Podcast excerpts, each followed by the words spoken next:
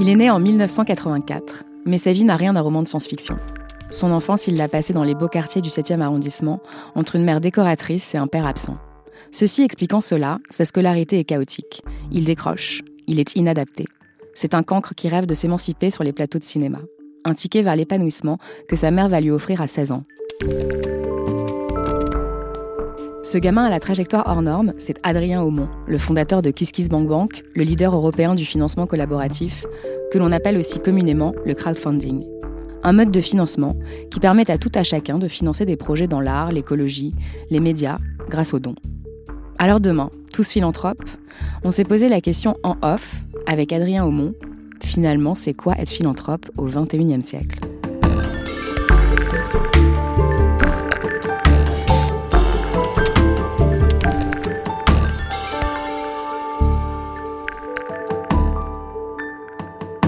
Je suis né euh, en 1984 dans un milieu bourgeois élevé par ma mère parce que mon père m'a reconnu et est très vite parti. Et j'ai grandi dans le 7e arrondissement de Paris presque toute mon enfance avec une mère décoratrice d'intérieur et un père loin et euh, directeur de la photographie dans le cinéma. Mais étant, euh, ayant été reconnu par mon père, presque une bonne partie de ma famille du côté de mon père occupée de moi. Donc c'était une espèce de, division familiale un peu étrange. J'ai grandi donc dans les beaux quartiers parisiens, euh, dans les bonnes écoles parisiennes, avec une mère qui avait pas spécialement d'argent, donc euh, milieu bourgeois mais mm, de classe moyenne.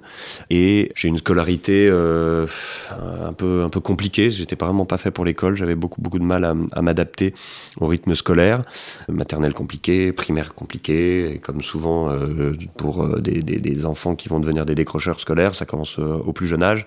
Et euh, le collège très compliqué. Et le collège, en fait, sur le, 6e, 5e, 4e, j'ai dû faire 7 euh, ou 8 écoles sur 3 ans. Enfin, sur 5 ans, parce que j'ai triplé ma quatrième. Et, en, et à 14 ans, j'ai décidé d'arrêter l'école du jour au lendemain parce que bah, j'y étais très malheureux et parce que j'arrivais pas à, imaginer un futur. Et puis ce qu'il y a de pire quand on est aussi mauvais à l'école, c'est que bah, les années se rallongent et que le mec qui est le plus mauvais, il va y rester le plus longtemps. Donc tu détestes l'école et puis on te dit que tu vas y rester jusqu'à tes 20 ans, donc ça rend fou. Et donc j'ai arrêté du jour au lendemain et je voulais absolument travailler dans le cinéma. Et euh, ça tombe bien, c'était peut-être le seul secteur où on n'avait pas besoin d'un diplôme. Et donc du coup, euh, voilà, j'ai euh, à partir de mes 15 ans, j'ai commencé à travailler avec une lettre d'assurance de ma mère, me permettant d'être sur des tournages. Donc j'ai travaillé pendant un an, un an et demi gratuitement avec une assurance. Et à mes 16 ans, j'ai été émancipé par le juge de tutelle. Et donc j'ai pu travailler, payer des impôts et vivre une vie normale, monter une entreprise. Et ma première entreprise, je l'ai montée quand j'avais 16 ans, de production de courts-métrages et de, et de, et de making-of de long métrage. Et puis je l'ai fermé au bout d'un an parce que je ne savais pas la, tenir, cette entreprise. Donc c'est bien, j'ai appris à fermer une entreprise très jeune, très tôt. Et puis par la suite, je suis devenu assistant de Thierry Ardisson. Et comme n'ayant pas eu d'autorité, à mon avis, parentale masculine à la maison, j'ai dû faire un report sur Thierry Ardisson et je me suis retrouvé habillé en noir, euh, mini-moi de, Thierry Ardisson.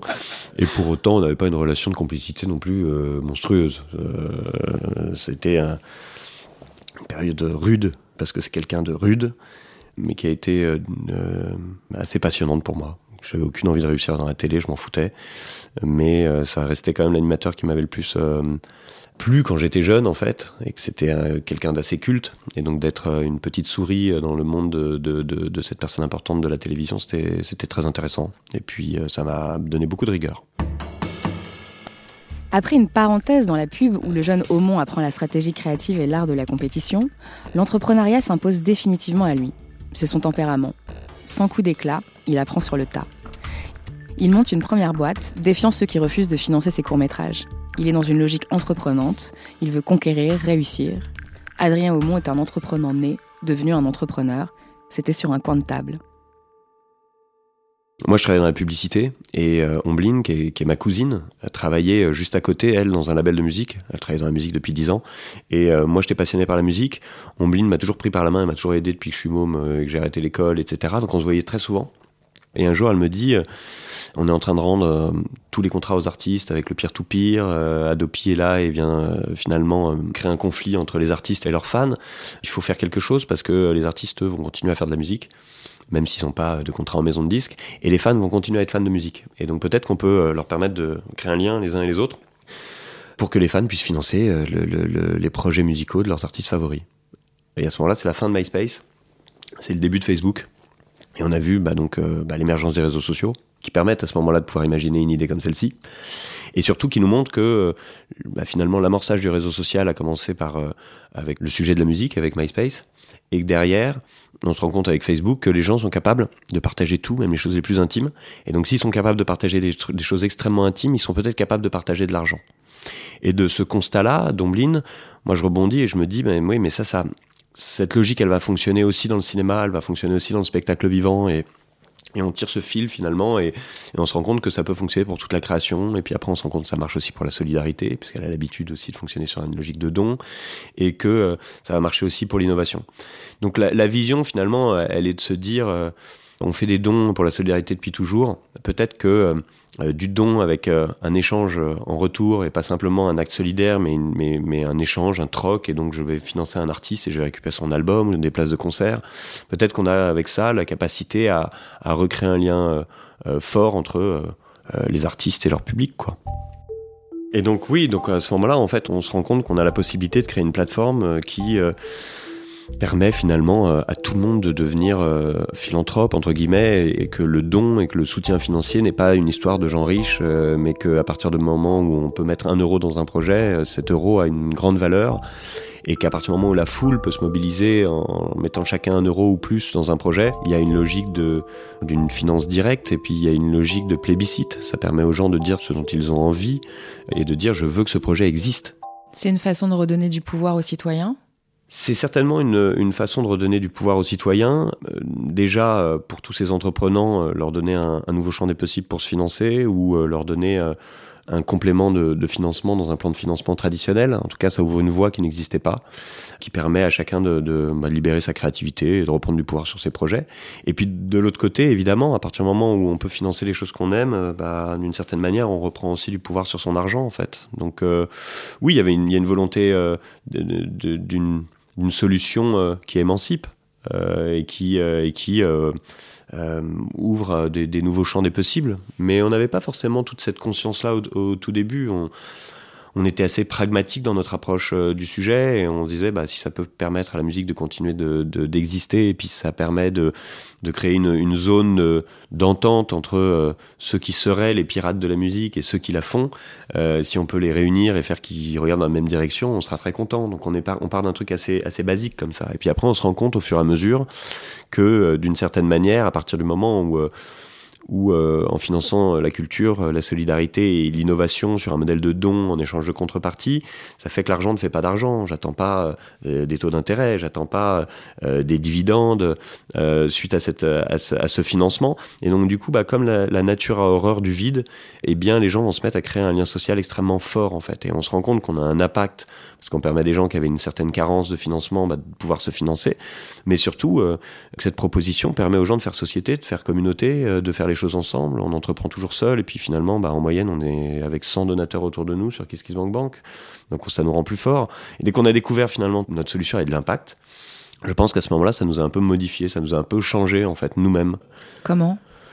Bah, on s'est dit qu'on pouvait, en tant qu'entrepreneur, avoir de l'impact. C'était pas forcément quelque chose qui était à la mode à l'époque. On n'en parlait pas comme on en parle aujourd'hui. On n'en avait pas, nous, forcément, la conscience. Et donc, du coup, on a développé cette, cette conscience à travers euh, les belles histoires et l'impact qu'on pouvait constater au quotidien de tous ces gens qui entreprennent et de tous ces gens qui utilisent KissKissBankBank. Et, et ça nous a fait un bien fou. C'est quoi, par exemple, les belles histoires?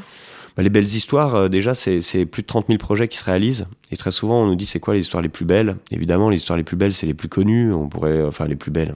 C'est ce qu'on pourrait concevoir. C'est Demain, le film de Cyril Dion et de Mélanie Laurent, euh, qui est un record avec 10 200 personnes. On, peut en effet s'arrêter sur ce sujet-là, mais le plus important, c'est ces 30 000 personnes qui euh, réalisent leur projet, donc se réalisent eux-mêmes. Et à partir du moment où chacun se réalise soi-même, euh, c'est Joël de René qui parlait de self-empowerment. Bah oui, à partir du moment où je me réalise moi-même et que 30 000 personnes se réalisent dans leur démarche et dans leur passion, et bah pareil, ça, ça, ça fait une société euh, plus équilibrée.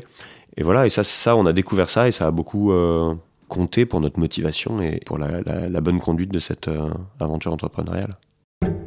Depuis sa création en 2009, KissKissBankBank a attiré plus de 1,5 million de personnes qui ont donné plus de 93 millions d'euros pour financer 30 000 projets dans le monde. Le crowdfunding est-il la nouvelle voie de la philanthropie au XXIe siècle? Soutenir un projet sur une plateforme collaborative, est-ce vraiment de la philanthropie? Bref, le crowdfunding est-il un activateur du don? Si Adrien Aumont se pose toutes ces questions, il est aussi dans une continuité créative. En 2016, il a lancé la maison de crowdfunding. Mais elle ressemble à quoi cette maison? La, maison de crowdfunding, en fait, c'est un rêve qu'on a depuis longtemps, c'est de se dire il nous faut un lieu, en fait, pour permettre euh, à, tous ces entreprenants euh, de pouvoir euh, présenter leurs projets, faire la restitution de leur contrepartie, à tous ces secteurs d'activité qui sont présents sur KissKissBankBank, Bank, bah, d'avoir un lieu pour pouvoir faire des conférences, des tables rondes. Donc c'est un lieu de vie pour finalement incarner tous ces entreprenants qui sont présents sur KissKissBankBank Bank de manière hors sol. Et on avait envie de partager avec, avec les gens finalement le kiff de notre métier. Et notre métier a, quelque chose d'assez génial, c'est que finalement, on est au contact de tous ceux qui font, de tous ceux qui se relèvent les manches, de gens qui sont euh, au cœur de, mutations euh, économiques dans plus de 18 secteurs d'activité. Et c'est extrêmement enrichissant. Notre métier est extrêmement enrichissant. On a la chance d'être avec un, chercheur, puis ensuite un musicien, puis ensuite un entrepreneur, puis ensuite le patron d'une association, ensuite un agriculteur, ensuite un navigateur, ensuite. Et c'est tellement magique en fait que ce lieu euh, avait pour but de, dire bon, il n'y a pas que nous qui aurons la chance de rencontrer tous ces gens, mais il faut que le public puisse rencontrer tous ces gens géniaux et tous ces entreprenants. Et je crois que la maison de crowdfunding euh, remplit cette mission et euh, est animée admirablement. Et, tous les jours, on a des talks et des rencontres passionnantes et qui sont encore une fois à l'image de la chance qu'on peut avoir nous de, de rencontrer tous ces gens au quotidien. Est-ce que ça existe la philanthropie aujourd'hui au XXIe siècle? Alors c'est peut-être un peu cynique comme réponse, mais moi j'ai tendance à, croire que euh, la philanthropie, ça n'existe pas. C'est une sorte de, valeur suprême qu'on peut mettre euh, au-dessus de plein d'autres raisons et de plein d'autres euh, raisons intimes de financer quelque chose. si je prends mon exemple personnel, j'ai dû financer 200 projets sur KissKissBankBank. Bank. C'est, je suis vraiment, j'aime faire ça et ça, ça, en dehors du fait d'avoir monté cette plateforme, je le fais aussi sur d'autres plateformes. J'aime soutenir des projets, j'aime recevoir des contreparties en échange je suis pas un philanthrope. J'ai pas fait 200 fois un don en me disant que je suis un chic type et que grâce à moi le monde va mieux. Jamais. J'ai à chaque fois un intérêt, personnel. Je finance des projets parce que euh, cette personne a eu une idée que j'ai eue il y a 10 ans et je suis tellement heureux de l'avoir existé que j'ai envie de la financer.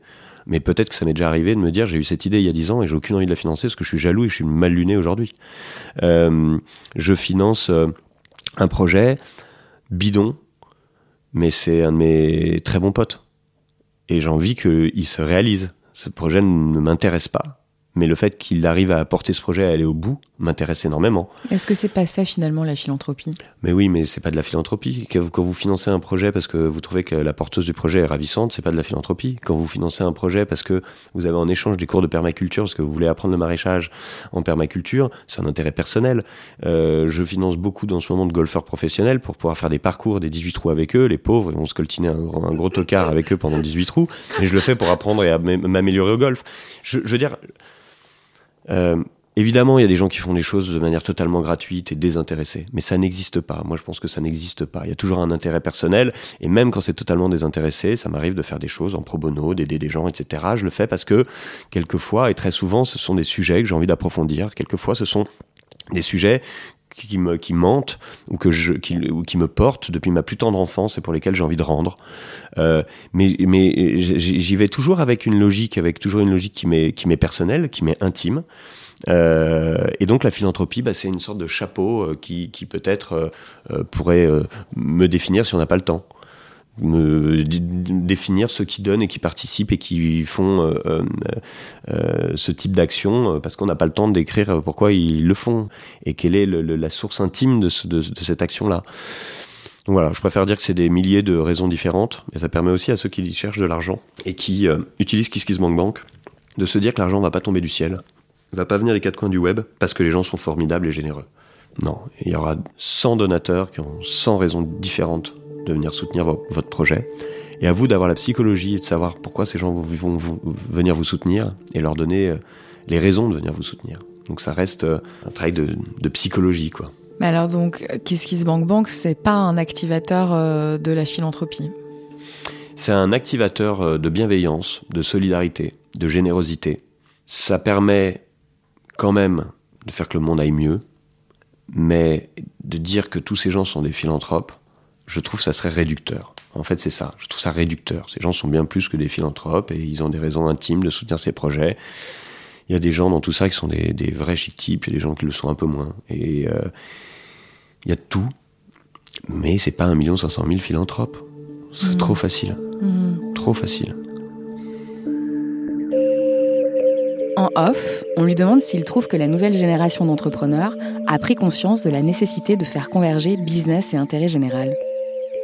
Alors, mes propos sont, sont, à mettre sur le, sur le coup de, de la fin d'une grande fête pour moi, et peut-être d'une légère fatigue, et peut-être de certaines aigreurs. Donc c'est pas un, propos qu'il faudra prendre pour, euh, pour vérité, mais j'ai la sensation, et parce que je reviens de, de, de, de, quelques années un peu de folie autour de l'économie peer-to-peer, l'économie collaborative, avec nos amis de la ruche qui dit oui, avec ceux de Blablacar, avec euh, l'arrivée d'Airbnb et du couchsurfing, etc., où j'avais vraiment la sensation qu'une sorte de société un peu plus horizontale, où euh, on fait un peu plus les choses ensemble, pouvait naître. Et je suis un peu dans le contre-coup de, cette, euh, de, ce, de ce temps fort, en fait, hein, de cette séquence, parce que finalement, ce n'est que ça. Et je vois aujourd'hui qu'on revient à, je trouve, à, un entrepreneuriat qui est pas loin d'être euh, inspiré de nos années 90 où en effet il y a des entrepreneurs d'impact d'un côté et puis il y en a d'autres qui veulent juste créer une solution pour qu'en une seconde on puisse avoir accès à ses mails plus facilement. Je m'en fous de ça moi. Les gens font une différence entre l'innovation et le progrès. Moi je considère que le progrès c'est une innovation qui a réussi. C'est dans la continuité. Et il y a plus de gens aujourd'hui euh, qui, qui, qui travaillent pour eux-mêmes que pour le bien commun. Et moi, j'ai été tellement nourri par euh, cette entreprise et cette, euh, et cette volonté d'avoir un impact quand on entreprend que j'ai la sensation que c'est un peu fini tout ça et qu'il y a beaucoup moins cette, cette logique-là. Et pour finir là-dessus, je veux dire, je suis plus admiratif des porteurs de la décroissance que, que des gens de la Silicon Valley. Je sais plus quel penseur russe disait récemment avec une, punchline assez efficace il disait ça serait si dans la Silicon Valley vous voulez changer le monde. En référence au début de tous les pitchs de tous les entrepreneurs qui commencent une aventure, qui dit nous allons changer le monde. En fait, on vous demande pas de le changer, on vous demande de l'améliorer. Mais donc il y a toujours cette espèce de truc d'ego trip euh, où tu as mis euh, ta main sur euh, le monde qui qui t'entoure, mais c'est pas ça ce qu'on te demande. On te demande d'être de permettre à ce monde d'être meilleur en fait. Et donc je reviens de cet entrepreneuriat social, je reviens de cette économie euh, en peer-to-peer qui portait ces sujets et qui moi donc portait aussi euh, que je portais aussi avec passion et ça s'éteint un petit peu j'ai l'impression. Mais peut-être que, encore une fois, hein, c'est mes aigreurs et le fait que je sois un peu plus loin aussi peut-être des plus jeunes, euh, parce que je commence à faire partie désormais des plus vieux, et que donc je vois pas tout, et peut-être que là je, manque aussi à ma compréhension de mon époque. Ce qui fait que c'est quoi être entrepreneur au XXIe siècle désormais? Mais Je pense qu'on n'a plus vraiment trop le choix, vu la situation dans laquelle on est, d'entreprendre avec euh, la volonté d'avoir un, impact euh, sur la vie des gens et encore une fois un impact, avoir une capacité à améliorer cette, euh, cette vie du quotidien et de la vie qui vient. Et donc c'est important de s'intéresser au sujet, pas aux problématiques mais aux problèmes, pour enlever le hic qui fait qu'on s'occupe de petites choses qui n'ont pas grand intérêt et on peut s'occuper de choses qui ont plus d'intérêt pour, euh, pour tous, quoi.